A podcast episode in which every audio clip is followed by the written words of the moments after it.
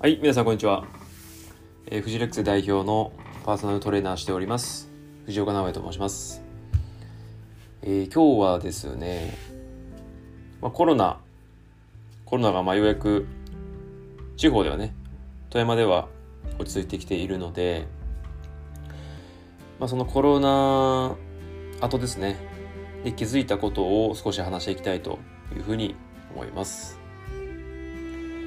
で、この新型コロナウイルスの影響で、まあ、様々なお店、まあ、我々トレーナー、トレーナー業も結構影響がある中でですね、やはり気づいたことがいくつかありました。はい。えー、まあ私も含めてですね、まあ、コロナが、まあ夏、ね、もうすぐ夏入りますけども、まあ、やっぱりコロナの影響はまだまだあるとは思います。で、そこで、まあ一旦離れたお客様に、えーアルコール消毒してますとか、換気は1時間1回してますとか、うん、まあそういう呼びかけとかね、えーまたは、まあ前来られたけども、最近来られてない方に、えー DM 送ったりとか、そういうふうに一生懸命皆さんやってると思うんですけども、まあ本当は、本当はその前々からね、えー連絡っていうのはできたんじゃないかなというふうに、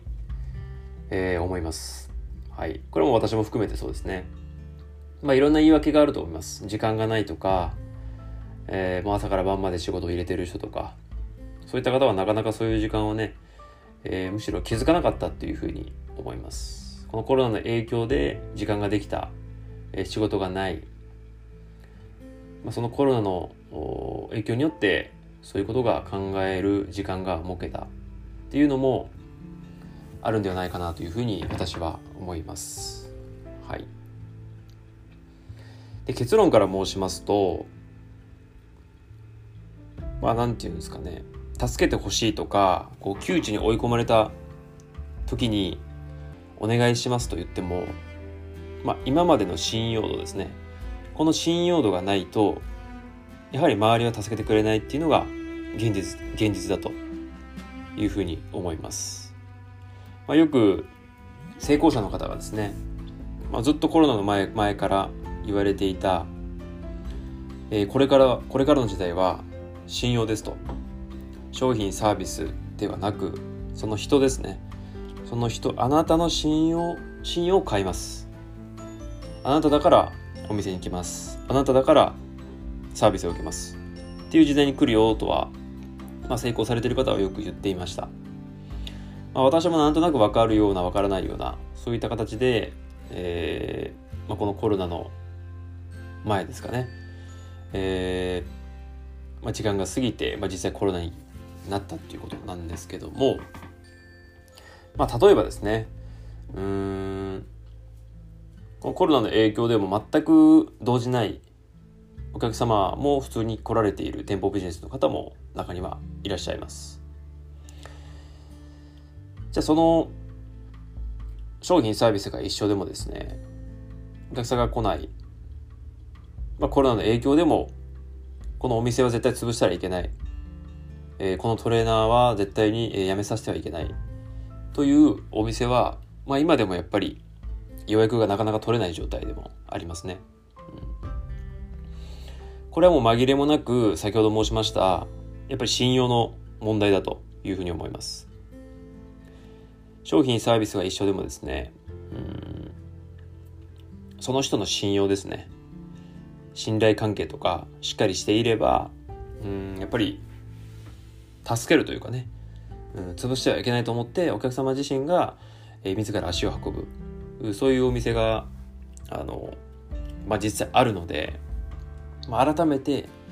えーこの信用のね大事さが分かったかなというふうに、えー個人的には思います。